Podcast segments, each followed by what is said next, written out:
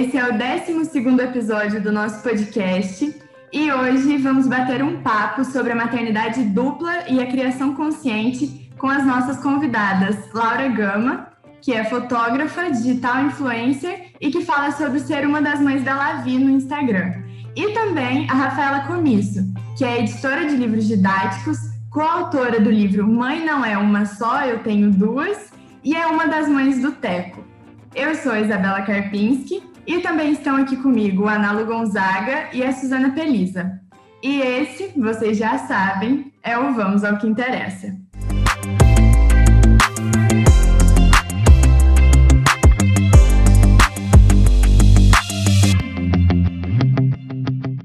Eu queria agradecer Laura e Rafaela por estarem aqui com a gente, por toparem participar Sejam muito bem-vindas, esse espaço é nosso, fiquem à vontade. E de início, eu acho que a gente pode, assim, né, para introduzir o assunto, falar sobre como a gente, assim, como sociedade no geral, faz muito essa ligação inconsciente mesmo da maternidade com as mulheres que vivem a heterossexualidade. Eu queria que vocês falassem como é que foi o processo para vocês, depois de já se entenderem como mulheres que amam outras mulheres. Como é que foi o processo de pegar ali na mão da namorada, da esposa, enfim, de outra mulher e falar: nós vamos criar uma criança? se rolou algum medo? Como foi, sabe? O movimento das pessoas em volta, os sentimentos? Contem pra gente. Bom, eu posso começar, eu posso começar. Eu sempre desde a adolescência, desejei muito ser mãe. Assim, antes mesmo de me entender como uma mulher lésbica, eu sempre quis ser mãe. Então, a partir do momento que eu me vi amando outras mulheres, eu comecei a tentar entender como eu conseguiria realizar esse desejo, né, junto com uma outra mulher. E assim que eu conheci minha ex-esposa, nós juntas, logo no começo, sabíamos que queríamos ter filhos juntas. E aos poucos fomos, né, entendendo a ideia, amadurecendo aquilo e pesquisando sobre, assim, na internet. Não é uma coisa que tem super informação, ainda falta muita informação, mas a gente foi cavando, foi perguntando para quem podia, foi tentando nos encaixar ali onde era possível, entendendo métodos de é, inseminação, fertilização, que nem sempre são voltados né, para a dupla maternidade, mas que são uma opção para a gente, pensando, poxa, a gente pode usar um desses métodos. Então, foi um sonho da vida que eu adequei à realidade atual, né, que é o fato de amar outra mulher. Eu até ia falar sobre isso mesmo, que chegou um momento assim que eu não sabia dizer se era uma vontade minha mesmo ou se era uma, uma pressão, porque eu falei, não gosto de homens. Será que é uma possibilidade eu ter filho sem, sem ter, assim, né, um, um homem do meu lado? Mas, Rafa, por favor, responda. Comigo foi um pouco diferente. É, nunca pensei muito sobre ter filhos, não era uma, uma vontade, assim. E aí tive algumas namoradas, mas quando eu conheci a Nanda, que foi em 2011, assim, não logo depois, mas uns anos depois, assim, uns três, quatro anos depois, a gente começou a conversar sobre, essa ideia começou a fazer sentido para mim. Então, foi um papo que começou mais dela, não que eu não quisesse, sabe? Eu só nunca é, tinha pensado assim, com, com afinco mesmo. E aí eu falei, Cara, acho que sim, acho que pode ser. Pode ser legal, pode ser uma boa aventura. Também, igual a Laura falou, a gente não sabia nada. Eu conhecia, não conhecia pessoalmente, né? Sabia de um casal de mulheres aqui de São Paulo que tinha já um casal de gêmeos, mas assim, não tinha contato com elas, né? Era difícil de chegar e tal. E então a gente começou a procurar médicos aí em um vídeo que eu também não lembro, faz a gente já faz uns sete anos isso eu vi um médico dando uma entrevista, assim, dando um depoimento, num vídeo que era sobre famílias, maternidade, paternidade e tal. E aí eu vi que ele fazia inseminação.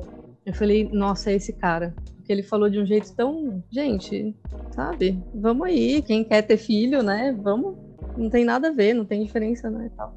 Bom, diferenças tem, mas né, não vamos entrar nesse método. E aí a gente foi atrás desse médico, deu super certo de cara e a gente começou a fazer o tratamento, enfim, aí veio a questão da dupla amamentação. A gente fez algumas tentativas, né, de, de primeiro inseminação, depois fertilização, com doador anônimo, e antes de dar certo, né, foi na quinta tentativa, antes de dar certo a gente já vinha conversando sobre amamentação, a Nanda também que começou com o assunto, tipo, o que, que você acha, né? De ela tinha passado já por uma cirurgia de redução de mama, então ela tinha um certo medo, sabe, de não conseguir amamentar e tal. E eu também não tinha pensado sobre isso. Falei, por que não, né? Vamos pesquisar. E fomos atrás, comecei a fazer é, estimulação quando ela estava, acho que com 35 ou 36 semanas. Comecei a fazer um tratamento que é super simples, né? Indução, eu acho, né? Para a, a, criação de prolactina pelo corpo. Foi um processo bem natural, assim, de eu estimulava com a maquininha, tomava é, extrato de semente de algodoeiro.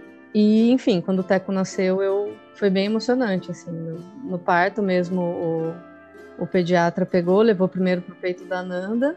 E, um, inclusive, um pediatra super sensível, foi incrível. E logo depois ele levou para o meu peito, me ensinou a, a ver, porque eu não sabia exatamente, sabe? Se eu tinha de fato já o leite. E aí ele me ensinou a ver no bico, assim, saiu o leite, daí ele colocou o teco, e aí o teco mamou um pouco, assim, então foi bem emocionante, assim. E aí eu amamentei ele então até os quatro meses de idade, porque depois tive que começar uns remédios, começar um tratamento para saúde, tive que parar. Mas a Nanda continuou até dois anos e meio e agora ele tá com quase cinco. E eu falei um monte de coisa que já. Não tem problema, pode ficar à vontade, pode falar mesmo. Posso incluir uma coisa aqui que me fez pensar? É claro. muito, muito legal ver como a dupla maternidade ela é muito plural, né? Que é um universo que pode ter, ter muitas possibilidades. Assim, eu falei da inseminação, da fertilização, mas também existe a adoção, existe método roupa, enfim, são tantas possibilidades, né? a dupla amamentação, enfim. Por exemplo, no nosso caso, meu e da Camila, nós conseguimos de primeira numa inseminação. E é, tem outros casais que precisam de várias tentativas, enfim. Eu acho muito interessante, acho que a gente precisa muito falar sobre isso, porque é muito plural, né? E aí a gente fica, às vezes, com uma expectativa X, mas cada, cada casal tem seu tempo e tem seus métodos, enfim. Eu acho, queria incluir isso aqui, que eu achei legal. Você mesmo acabou de citar é, método roupa, que fala? Como é? Eu não, não sei. O método roupa ele precisa ser feito por fertilização e ele geralmente, geralmente não, ele consiste em usar o óvulo de uma das mães na barriga da outra mãe. Então ela uma gesta com o óvulo da outra mãe. Esse é o método roupa. Então é uma gestação compartilhada, mas enfim, tem outros nomes, mas é esse método específico. Entendi, muito legal. Não sabia. Então, inclusive, é, a, a Laura trouxe a coisa da, da adoção quando a gente estava conversando, eu e a Nanda, né, sobre ter filho e tal, a gente super considerou, inclusive entrou com o processo na mesma época, a gente começou a fazer as tentativas, né, de inseminação, e aí a gente começou o processo de adoção. Então fizemos todas as etapas. Aí quando deu positivo, foi levou alguns meses, né? Tem várias entrevistas, o pessoal vai na sua casa, né? Aquele processo que, enfim, é burocrático, mas é, é necessário, né? Para resguardar a criança, enfim, para que seja um processo bem feito. Porque a nossa ideia a princípio era ter dois filhos, né? E aí quando deu a, o positivo, a gente estava em uma, em uma dessas etapas já final, assim, do, do processo, a, informaram pra gente que a gente como deu positivo, a Nanda estava grávida, a gente teria que congelar o processo de adoção. Então congelou. Na época a gente ficou revoltadíssimas, achando que era ah, porque somos duas mães e tal, mas não, na real é, é um. É um uma ação que é feita mesmo. Eu lembro muito da, da pessoa, acho que era assistente social, falando assim: Eu entendo que vocês querem muito ter filhos, mas vivam essa gravidez, vivam primeiro isso, sabe? Vão se preparando e tal. E eu fiquei possessa na época. A Nanda também. A gente ficou assim, revoltadíssimas. E aí, bom, foi rolando então. A gente deixou esse assunto meio de stand-by. Foi rolando a gravidez. Veio o parto, veio o pério, né? Aí o teco foi crescendo. A gente assim, cara, ok, faz sentido. Faz sentido total. Porque imagina a loucura que é você com um neném recém-nascido e uma criança que já tem uma história, né, cara?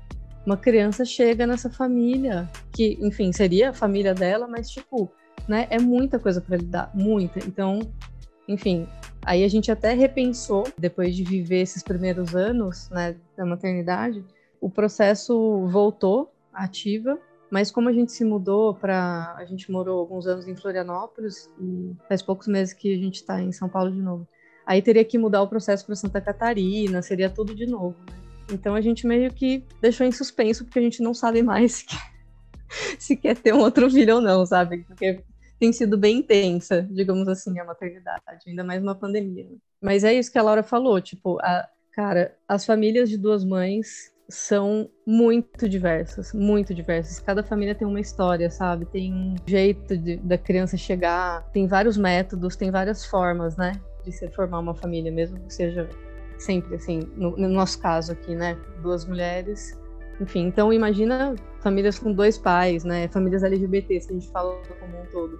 É um nicho, né? Que seriam, tipo, essa comunidade LGBT, mas ao mesmo tempo, cara, é muito diverso. Sim, eu ia até você falando, me veio na cabeça de perguntar se, se já aconteceu de, tipo assim, alguém chegar e dar algum depoimento, tanto para Laura no Instagram dela mesmo, quanto para Rafa no, no Instagram do Malu, porque, tipo, o livro deve ser um, né, assim, um, negócio que, que abre, né, as, as portas, assim, para as pessoas se sentirem, se identificarem ali, né? E para tipo querer dar um, como é que eu posso falar, um depoimento também.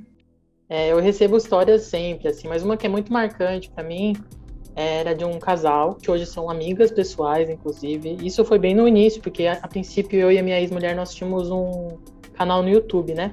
Que a gente contou todo o processo, enfim, falamos sobre o assunto e tá lá até hoje, porque eu acho que esse é um, é um material muito importante, a gente mantém ele lá, não vamos tirar nunca se depender da gente. E chegou um casal falando que elas tinham vontade, mas não conseguiam se enxergar, não sabiam por onde começar, e que elas mandaram um vídeo pra gente, foi muito fofo, um vídeo agradecendo, falando, olha, depois que a gente conheceu o canal de vocês, a gente entendeu que a gente pode, a gente se viu na família de vocês, a gente está começando o processo. Se tudo der certo, a gente vai mandar um outro vídeo para vocês falando do positivo. E aí, poucos meses depois, elas mandaram um vídeo falando que deu positivo, enfim, foi muito fofo.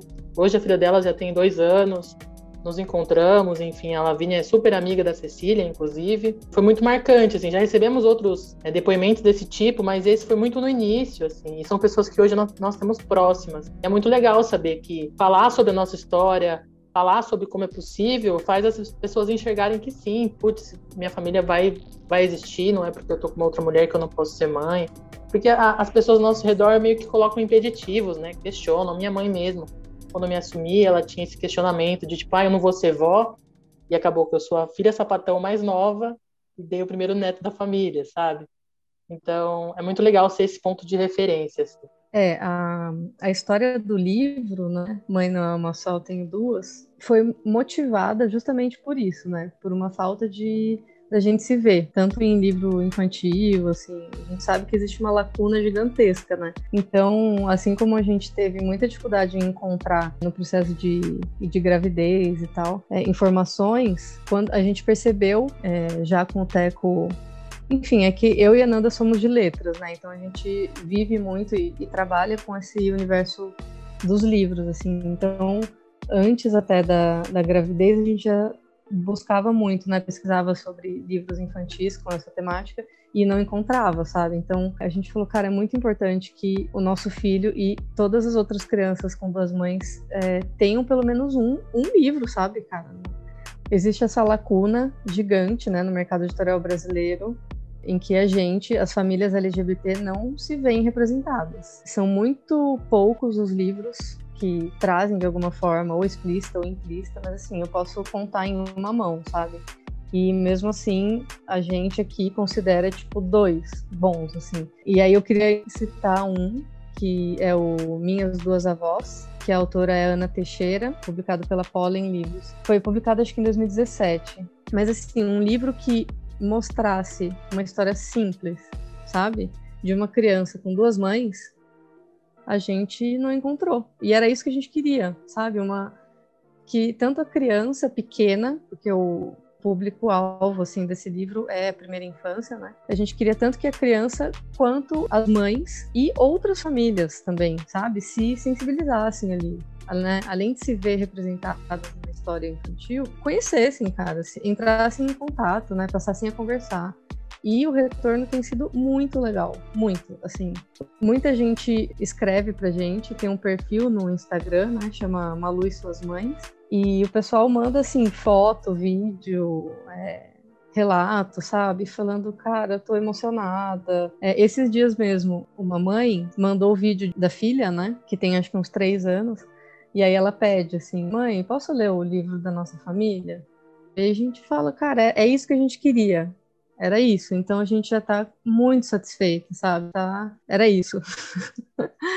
e mas para além tem outras famílias, tem outros é, tem casais héteros que escrevem também falando, cara, isso é tão legal.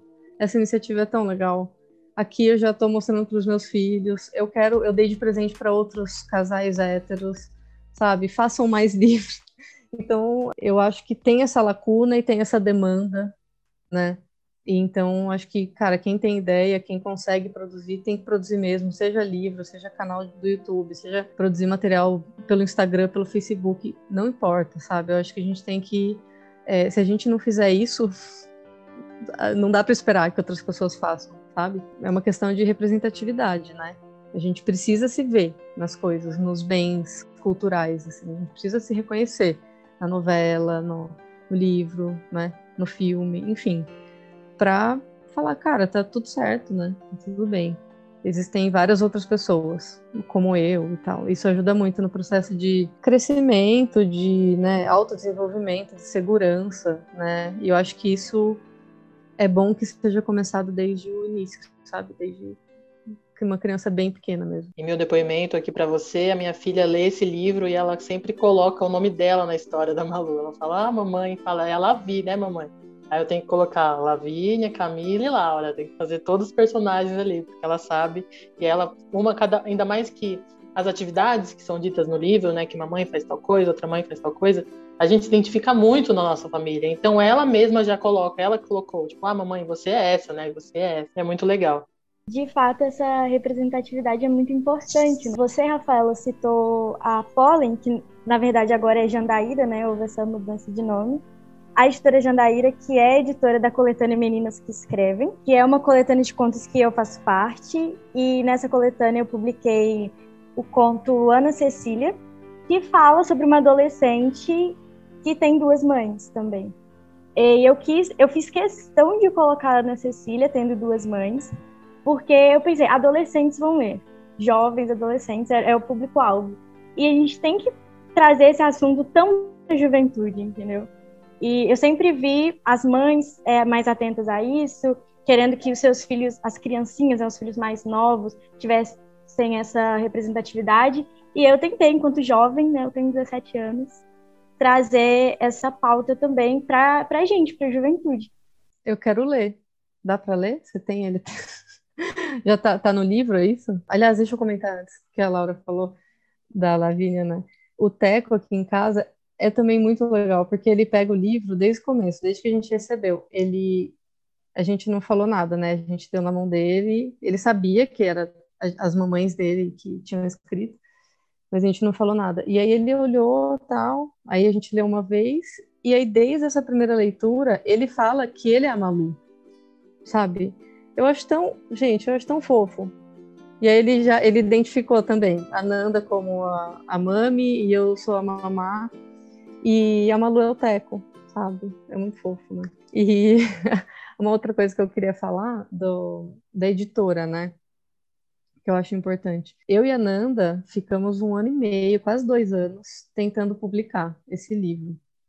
E olha que é, nós duas trabalhamos em editora, né? Tudo bem que eu sou da área de didáticos e, a, e ela trabalha mais com ensino superior. Mas assim, a gente conhece gente, né? A gente já tá na área. E foi bem surpreendente, sabe? Pro lado ruim, né? A gente não imaginava que ia demorar tanto. Eu entrei em contato com dezenas de editoras, dezenas, das menores às maiores. Recebemos então dezenas de não, sabe?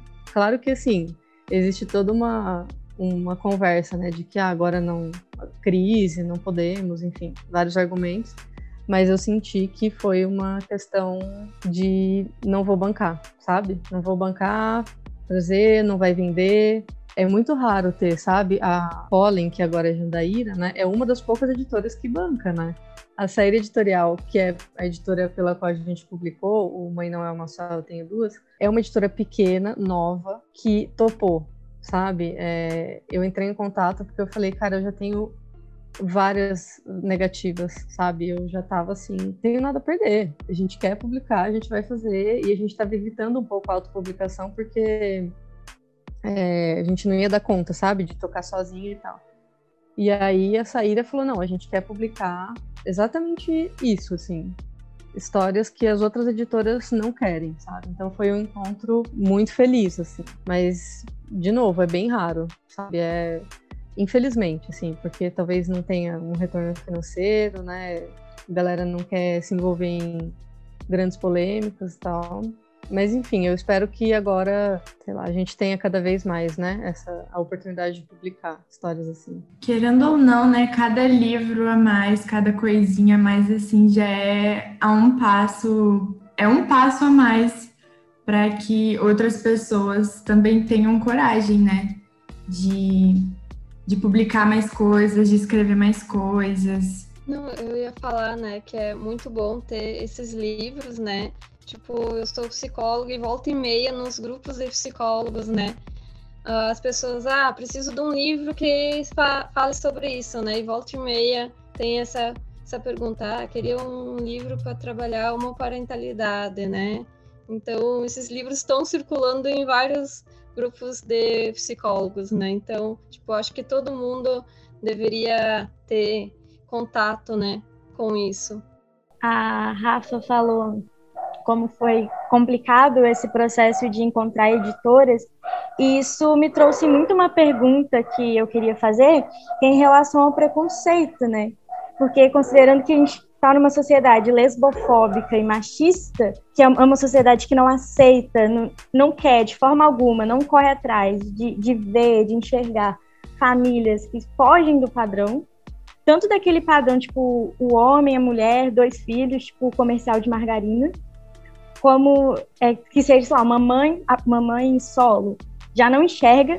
Imagina, então, um casal lésbico, né? Duas mulheres e um filho. E aí eu queria que você, Rafa, e você, Laura, falassem sobre isso. Como que vocês lidaram, como que vocês enfrentaram essa situação de preconceito? Cara, sempre quando o assunto é esse, eu me ponho sempre numa posição de privilégio, porque assim, é, infelizmente, né? Mas eu, onde eu moro, na cidade onde eu moro, no bairro onde eu moro, enfim, dentro da minha bolha, dentro da minha família, pensando também, né, como, como a nossa rede familiar, pais, avós, etc sempre foi algo muito bem. Eu não gosto do termo aceito, né? Porque a gente, ninguém tem que aceitar nada. Mas sempre foi algo muito bem recebido, assim. Então, preconceitos foram muito pontuais, assim, na minha história, na história da Lavínia. E poucas vezes que aconteceram, eu nunca, nem eu nem a Camila, nós nunca toleramos, assim. É, especialmente quando a Lavínia está por perto. A gente sabe lidar com preconceitos, né? A gente ainda não cresce sofrendo, sofrendo eles, mas para nossa filha, não, eu não tolero, assim. Então tem coisas que eu não quero que ela ouça, enquanto eu puder evitar, ela não vai ouvir. E se, e se for dito na frente dela, eu vou tentar fortalecer ela para se defender sozinha, digamos assim, né? Ela está cada vez mais entendendo as coisas. É, já vai fazer três anos, então ela compreende muito, ela sabe toda a história dela. Se ela sentasse aqui com vocês, ela ia contar como ela foi feita. Ela sabe exatamente como ela foi feita. Desde o doador anônimo até ela nasceu e veio pro meu colo, sabe? Então eu acho que o preconceito ele vai existir. Infelizmente, a gente vive exatamente numa sociedade lesbofóbica que coloca mulheres num lugar, enfim, né, zero prioridade. Então eu acho que a grande chave da dupla maternidade é fortalecer nossos filhos, da história deles, de, de todo de, de todo o amor que envolve, enfim, de toda a luta que é, né, ser filho de duas mães e botar essa armadura neles de certa forma para eles lidarem, porque mudar o mundo a gente não vai conseguir, a gente tem que mudar essas, essas cabecinhas aí para se tornarem fortes para lidar para lidar com o mundo, né? E é o que eu tento fazer. Mas pensando em história de preconceito comigo, aconteceu poucas vezes. Já me questionaram se eu queria ser chamada de pai, porque aí eu acho que entra muito também o estereótipo, né? Que eu não venho nesse. Eu sou uma mulher que não performa a feminilidade, então me colocam nesse lugar do masculino, coisa que não é o caso. Então já me questionaram esse tipo de coisa. Eu, no geral, eu tento ser muito didática, né? Eu acho que quando a gente vai muito no, sei lá, na ignorância de volta, a gente não, não ensina ninguém, enfim, não ganha, não, não, ganha nada com isso. Eu tento ir sempre, na didática, a não ser que a pessoa esteja sendo maldosa mesmo, daí você de volta.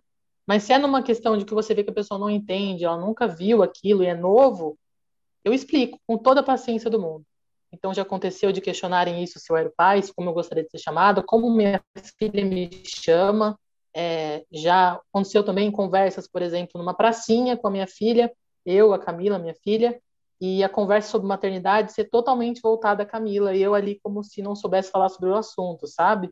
Já aconteceu esse tipo de coisa também. Ah, eu já ouvi uma, uma essa é meio quase clássica, assim, eu já ouvi algumas vezes de falarem para mim por eu não ter gestado a minha filha, de falarem para mim, ah, quando você tiver a sua, você vai entender. Aí eu fico, hum, tá bom, então tá bom, não tenho, minha filha não é minha, tá, legal. Ela não é, né? Ela é do mundo, mas eu sei muito bem como é ser mãe. Então, acho que são esses clássicos que eu tento, sempre que possível, com muito respeito, se for vindo com respeito também, é, ser didático, tentar explicar e, e, acolher também. Eu acho que a gente precisa acolher essas pessoas e dar informação para elas, para elas conseguirem passarem para frente também. Não, não agir mais com estranhamento. Falar, putz, olha aí, que legal. São pessoas, essa pessoa está tá no meu convívio. Nesse caso da pessoa que perguntou quando eu tiver, que falou quando eu tiver a minha, eu vou entender, era uma pessoa que trabalhava num local que eu frequentava, aqui numa lavanderia. Então ela me via sempre, não entendia muito bem. Esse dia a gente conversou sobre e com certeza foi uma coisa que abriu na cabeça dela. Ela falou: Poxa, legal. Então talvez conversando com uma outra pessoa em algum momento, é, um, é uma informação que eu passei ali, né?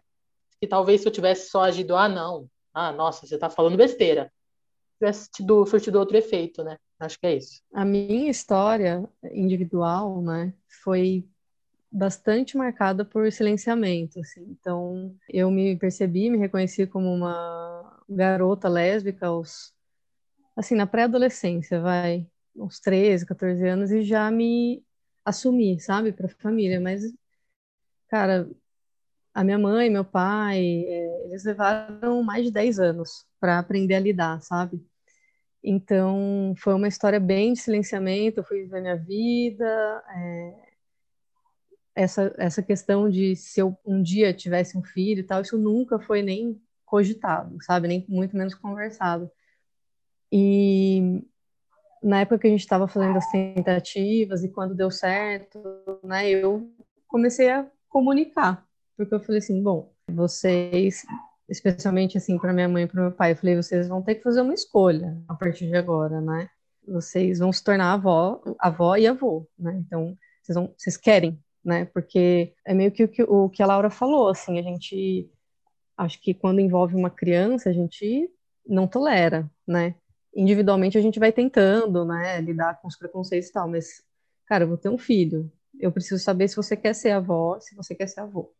E aí isso causou uma revolução na família, assim. Tudo mudou, de verdade, assim. Foi ele ele precisou chegar para que as coisas se transformassem. Embora a gente não converse muito, né? Não haja assim o diálogo tão explícito, porque enfim, cada um tem a sua história, né? Tem as suas dificuldades e tal. O Teco, enfim, é o neto da minha mãe, é o neto do meu pai. Eles eles decidiram e, e ele é super amado pelo avô e pela avó e tal. E em relação a, a Nanda também, né? Porque ela tá falando mais de mim mas a avó também é, não, é, não é uma questão de aceitar, como a Laura falou, né? Mas lida bem hoje em dia, né? Levou anos, mas hoje lida bem. Então eu acho que uma criança realmente muda tudo, sabe? Mexe tudo de lugar, causa pequenas e grandes revoluções, assim. Eu acho que tem umas perguntas clássicas mesmo. que já estão se tornando clássicas. Quem é mãe de verdade, né? E aí tem essa noção é, muito biologizante, né, da, da maternidade, então só é mãe quem passa pela gravidez, né, quem passa pelo parto e tudo mais. Outra pergunta, quem é o pai? E aí a gente também tenta, com a maior calma do mundo, explicar que não, não tem pai, né, tem doador anônimo. A gente já ouviu também de uma engraçado, uma prima que é lésbica, psicóloga, e perguntou: mas quem que quem é a mãe e quem é o pai, né? Da relação de vocês. Daí a gente assim, cara, sério?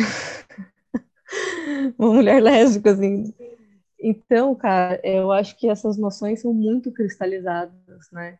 Não é porque a pessoa é lésbica que ela já tem isso construído, não é, sabe? É, um, é uma outra questão, é outro tópico, né, que ela tem que entrar em contato e parar para pensar e se desconstruir, né? Então, assim, a gente também tenta, de uma forma ou outra, agir com paciência, com calma, tenta falar numa boa, porque tem uma diferença, né? Tem pessoas que realmente se espantam, mas porque, cara, isso não fazia parte do imaginário, sabe?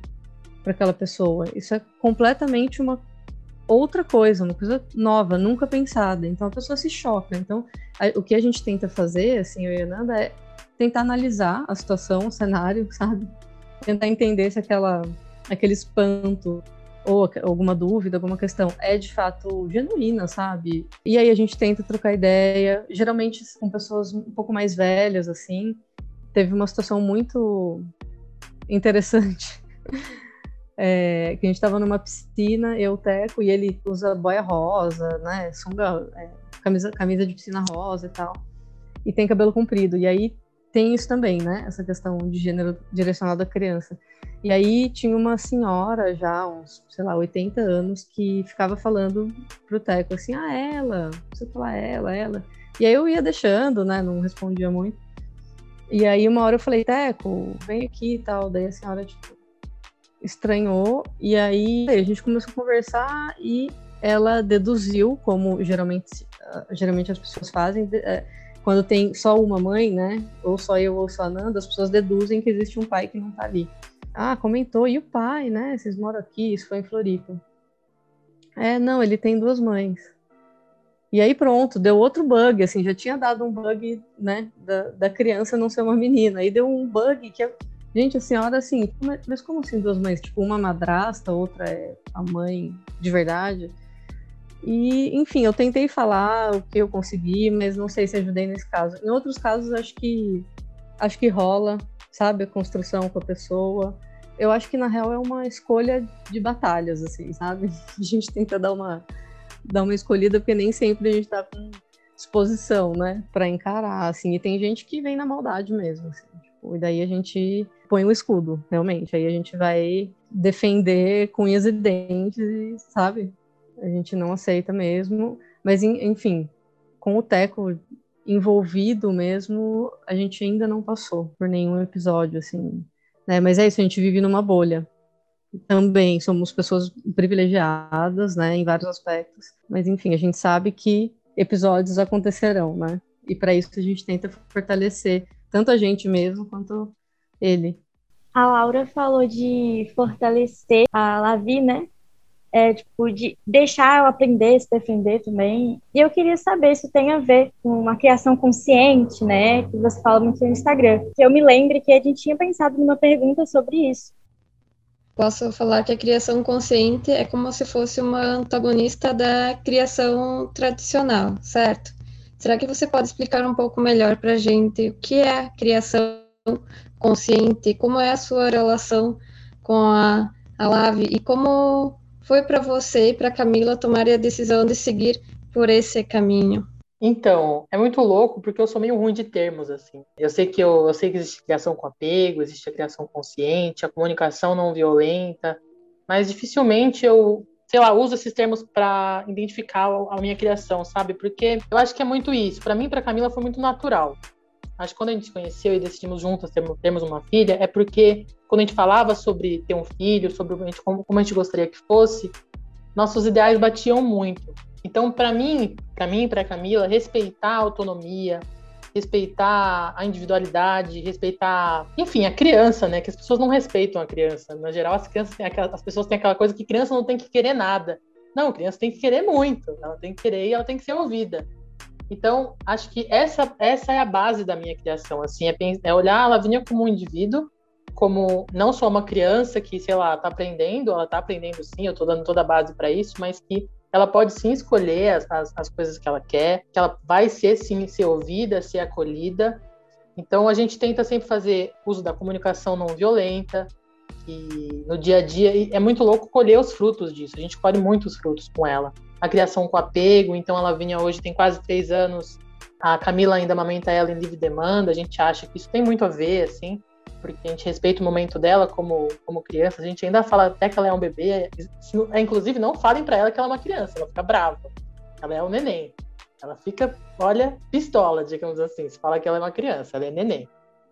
Então, eu acho que é isso. A gente sempre buscou o acolhimento, entender ela como um indivíduo mesmo que está lidando, aprendendo tudo, tudo para ela é novo. Para a gente é novo, para ela também. As, as, as, emoções, os desafios, é, entender que tem certas coisas que ela não vai poder fazer, tem outras coisas que sim, que com uma pessoa é de um jeito, com outra pessoa é de outro jeito. Inclusive nesse processo de divórcio, a gente tem notado isso, dela perceber como cada, cada lugar que ela está tem uma dinâmica. Então, comigo ela tem uma dinâmica, com a Camila ela tem outra dinâmica, mas em ambas ela tem acolhimento. Então, quando a gente se divorciou, a gente teve esse medo mesmo dela talvez não se sentir em casa, porque mudou completamente a rotina dela, né? Ela passou a ter duas casas. Tinha esse receio de, putz, será que ela vai se sentir acolhida nesse local? Eu sei que por mim ela sempre se sentiria, mas e o local? Faz muita diferença para criança, né? Criança, mudanças nem sempre eles lidam muito bem, eles lidam bem com previsibilidade, né? Rotina. Então a gente, ainda mais depois do divórcio, a gente se, se dedicou mais ainda a essa coisa do acolhimento, sabe? E é o que a gente aplica no dia a dia de forma muito natural. Óbvio que a gente estuda muito a partir do momento que a gente decidiu engravidar, engravidamos, a Lavínia nasceu. São leituras diárias sobre. Eu sou ruim, eu sou ruim de termo, falo para vocês aqui, a verdade é essa. Mas, enfim, sobre tudo, sobre criação, sobre como funciona o cérebro das crianças ali mesmo, a gente pode fazer para ajudar né, eles a se entender melhor. Eu acho que é esse nosso papel, guiar eles para entender melhor os sentimentos, entender melhor o mundo como um todo. E é isso aí que a gente faz. Tem nome? Não sei, mas a gente está fazendo. Muito lindo, eu acho muito lindo. Rafa, quer falar? Vou desligar aqui. É, não, só complementar, assim, que eu acho que é uma grande mudança, sabe? Quando a gente entende a criança como um indivíduo que, enfim, é claro, vai se desenvolver e vai se desenvolver ao longo da vida inteira, né? Assim como a gente, que já é adulto e tal. Mas quando a gente olha como indivíduo, a gente cria um desafio muito grande, assim, que eu acho que, sei lá, uma forma mais tradicional de, de educação, ou criação, ou maternidade e tal, costuma fazer, né? Então, o desafio, acho que é olhar para esse indivíduo, tentar ajudá-lo, é, né? Tipo, dar subsídios para que ele consiga se expressar, entender as coisas, né? Entender as dinâmicas das pessoas, né? né? E, ao mesmo tempo, lidar com o que, que você acha desse indivíduo, né? Porque é uma relação, assim, é sempre relacional. Eu acho que essa forma mais tradicional é uma, é uma, é uma concepção assim de que tipo a criança é, tem até uma coisa de posse, né? É, sei lá, meu filho e ele vai ser como eu quiser, assim, eu que vou definir tudo e, e vai ser assim, não tem que querer, não tem que nada, né? E, cara, quando você muda, é tipo uma mudança de chave mesmo, né? Você falar, cara, deixa eu tentar entender, deixa eu tentar ajudar essa pessoa a tentar entender o que né, ela tá querendo. E é um desafio, cara. É um desafio diário com muita conversa. Aqui também a gente tenta fazer isso, conversar muito, explicar sobre as coisas e acho que também a gente já acolhe, sabe? Essa coisa da, da comunicação ajuda muito, né? Não é só uma maneira de se expressar, mas é uma maneira de você se entender no mundo, né? De, enfim, entender várias coisas. E, e o Teco é muito legal, assim. Não acho que seja total mérito nosso, mas eu digo, é, ele é uma criança muito comunicativa, sabe? Então ele se coloca nos lugares, ele, sei lá, ele chega pro porteiro e fala que ele nunca viu, sabe? Ele vai em algum lugar e fala, ah, eu tenho duas mães, e nananã, e nananã. E ele é muito seguro, assim. Então eu acho que eu acho que essa parte da comunicação é realmente um eixo, sabe? Uma coisa central, assim, pra gente também. Inclusive, vou, vou, completar aqui. Pensando nessas, nessas, nesses, quando a gente colhe né, as coisas, eu tenho visto a Lavínia, recentemente, por exemplo, a gente sempre ensina para ela que ela pode dizer não. Inclusive, dizer não é ótimo para ela, ela tem que dizer não em certas situações. Esses dias ela estava em casa e ela começou a comer giz de cera. E eu prefiro que não coma, pode fazer mal para a barriga. Então eu falo, filha, giz não é legal de comer, porque pode fazer dodói na sua barriga. Explico, uma, duas, ela continua. Criança, né? Continua ali, é um teste, tá fazendo aquele teste. E certas situações, que são coisas que realmente não se podem fazer, né? É, eu acabo intervindo de alguma maneira. E nesse dia, inclusive, eu tirei o giz da mão dela. No que eu tirei o giz da mão dela, ela começou a chorar e ela falou assim para mim: Mamãe, eu não gostei que você tirou o giz da minha mão. Cara, o que eu fiz? Eu falei para ela: Filha, isso que você fez foi ótimo. É muito ruim mesmo. Eu não gosto de tirar as coisas da sua mão. Você tem que falar pra mamãe quando você não gosta. Eu achei incrível que você falou isso, então eu falei, meu, perfeito, é isso que eu quero, é isso que eu quero que você faça. Se não tá gostando de algo, você tem que dizer. Então eu falei, eu entendo que você não gosta. A mamãe também não gosta de tirar as coisas da sua mão. Mas eu te pedia antes e foi a única maneira que eu, que eu pude, né, de fazer para você parar de fazer isso. Mas a mamãe também não gosta, então numa, na próxima situação, quando a mamãe pedir para você não colocar, você não coloque. Mas é muito legal colher esse tipo de coisa para ver, é, ver que ela tem essa autonomia, esse poder e essa liberdade mesmo de dizer quando ela não quer. Às vezes meu pai vem aqui, quer pegar ela no colo, ela fala, não quero no colo, vovô. Show. Eu falo, filha, não quer? Acabou, não quer. Óbvio que, sei lá, não quero tomar banho? Bom, tem que tomar banho, né? Vamos dar um jeito aqui, a gente com umas historinhas. Mas acho que é onde ela, onde ela entende que é o corpo dela, onde ela entende que são desejos realmente que que às vezes a gente tem essa mania de. Ah, porque na verdade a gente foi criado de uma maneira assim, né? A gente foi criado para não querer nada. Quem mandava na gente não eram nossos pais, a gente não tinha muitas escolhas. A gente fazia porque a gente tinha que fazer. Então, ver ela entendendo que ela tem sim o poder de escolha, que ela tem sim poder sobre o corpo dela, sobre as decisões dela, é muito legal. E ela tem só três anos, então ela é, eu já acho minha filha muito massa, ela é muito gente boa. Eu falo para ela às vezes que se eu fosse criança eu ia ser super amiga dela, mas que eu prefiro ser mãe dela. Então, eu fico imaginando quando ela crescer, quando ela tiver amigas, vai ser muito legal acompanhar isso, porque ela é muito massa. Minha filha é demais. Tem, teve uma situação, agora começou as histórias, né? História de mãe. Vou contar rapidinho. é, teve um dia pré-pandêmico que eu tava na piscina com o Teco, só eu e ele, e é, enfim, a Nanda não tava, tinha outras crianças. E aí, umas crianças mais velhas, três crianças, e aí essas crianças não quiseram, assim, a participação do Teco, sabe? E ele, tipo, ficou super magoado, mas ele tentou. E eu longe, sabe? Ele tentou, se aproximou, começou a falar, oi, sou o Teco, nanana. E as crianças, tipo, mano, não tô afim e tal. Aí uma das crianças falou, tipo, zoou com o nome dele. Falou qualquer coisa que eu não, não sei, não, não lembro direito. Ele se afastou, veio até mim ficou meio em silêncio, depois foi, sem falar nada, assim, nem comigo e tal. Depois se aproximou das crianças e falou: Vocês me magoaram muito. E voltou para mim. E eu fiquei assim: Gente, isso, sabe? Ele, ele sabe se expressar, cara, é maravilhoso. É isso que a Laura falou, sabe? Tipo, e daí quando a gente chegou em casa, eu acolhi, nananã, né? A gente conversou bastante e eu falei assim pra ele: Teco, eu gostei muito exatamente isso que a Laura falou. Eu gostei muito disso, de você ter conseguido se expressar, sabe? Não foi legal a atitude das outras crianças, mas é muito importante que você saiba se posicionar quando alguém te machuca, né? Assim como é, sabe comunicar às outras pessoas quando a gente está feliz e tal, é legal que a gente consiga é, se manifestar também na dor, né? Na mágoa e tal. Enfim, é um caos aí. Eu acho ótimo, eu fico imaginando como é que, tipo, como é que serão, como é que essas crianças serão adultos, né? Tipo, porque a comunicação é um negócio, o diálogo, o saber falar sobre seus sentimentos é um negócio que faz tanta diferença, mas faz tanta diferença que eu só consigo imaginar que vai dar muito bom. É, eu penso, eu penso especialmente na Rafa que cria um menino, né? Os meninos são criados para não falarem sobre isso. Sentimentos, não, né? homens têm que ser fortes e acabou. Então ele, o menino, virar e falar, estou magoado, putz, isso com certeza ele vai ser um cara diferenciado e a gente tem que criar todas as crianças dessa maneira, né? Mas com certeza um, um menino sendo criado assim é um ponto fora da curva. Que bom. Nossa, realmente, realmente, eu não tinha nem, nem me, me atentado a isso, mas é muito real, muito real. Mas, gente, para a gente ir assim, se encaminhando para o fim, eu queria pedir para vocês duas deixarem uma mensagem para todas as, as meninas. Eu acredito que o nosso público seja assim mais mais novo, mas também se vocês quiserem deixar uma mensagem para as mães, assim, para as mulheres, principalmente né, o nosso público que é lésbico, bissexual, fiquem à vontade aí. Principalmente as mulheres lésbicas e bissexuais que querem ser mães. Bom ponto. Cara, eu acho que eu vou tentar falar com o público que é muito similar ao meu, assim, de nós mulheres que não, perform não performamos feminilidade, né? Eu acho que é difícil para a gente se ver no lugar de mãe, porque a gente não tem referência. Então a gente pensa, ah, ou às vezes quando pensa, não pensa em gestar. Eu, por exemplo, tenho muita vontade de gestar um filho em algum momento.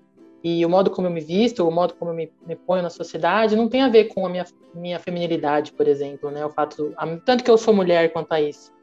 Então eu acho que a adolescência, especialmente pensando aqui no público de vocês, é um momento de muitos questionamentos, né? A gente tenta se, se achar, a gente tenta se encontrar em outras pessoas como exemplos e são muitos questionamentos e eu acho que a gente tem que ser muito quem a gente é e nada, nada do que a gente é impede nada na vida, sabe? Então, quando eu decidi ser mãe, o fato de eu ser uma mulher que não performa não alterou muito em nada das minhas decisões. As pessoas às vezes pensam isso, assim, ah, você não, não quis gestar porque você é uma mulher desfém. Não, não é. Só porque minha, minha ex-mulher era mais velha que eu. Tipo, super engravidaria e achar o máximo, inclusive. E achar incrível ter é, mais essa quebra de padrão, né? Que é o que as pessoas não, não, não esperariam. Então, acho que meu recado é, é esse, assim, a gente ser, ser que a gente é, saber que a gente pode ser mais ainda, sabe? Acho que é isso. Perfeita. Eu quero destacar, eu acho, a importância da gente é, produzir conteúdo, sabe? De não ter medo de criar coisas, materiais, de qualquer formato, enfim, se você é jovem, se você já é mais adulto, não importa, sabe? Eu acho que se existe uma, um vazio ali de, de representatividade, que você não tá conseguindo se ver, que você tá precisando tal, cara, primeiro enfrenta, tem muitas outras pessoas, né? Assim, essa a nossa experiência com o livro, Mãe não é uma só, tem duas, tem mostrado pra gente que existem muitas famílias com duas mães, assim como existem muitas famílias com dois pais, ou com uma mãe só, ou com um pai só, ou com mais de uma mãe e mais de um pai, sabe? Então existem, essas famílias existem, né? Nós existimos, então a gente precisa ocupar todos os lugares possíveis, sabe? Na escola, na universidade, dentro de casa, na igreja, na rua, né? A gente precisa ocupar e produzir, sabe? Não silenciar diante da ou do nosso próprio medo ou de algo que se coloca externo, sabe? Uma ameaça ou você não vai conseguir ou isso não importa, isso não vende, isso não tem público. Vai e faz, sabe?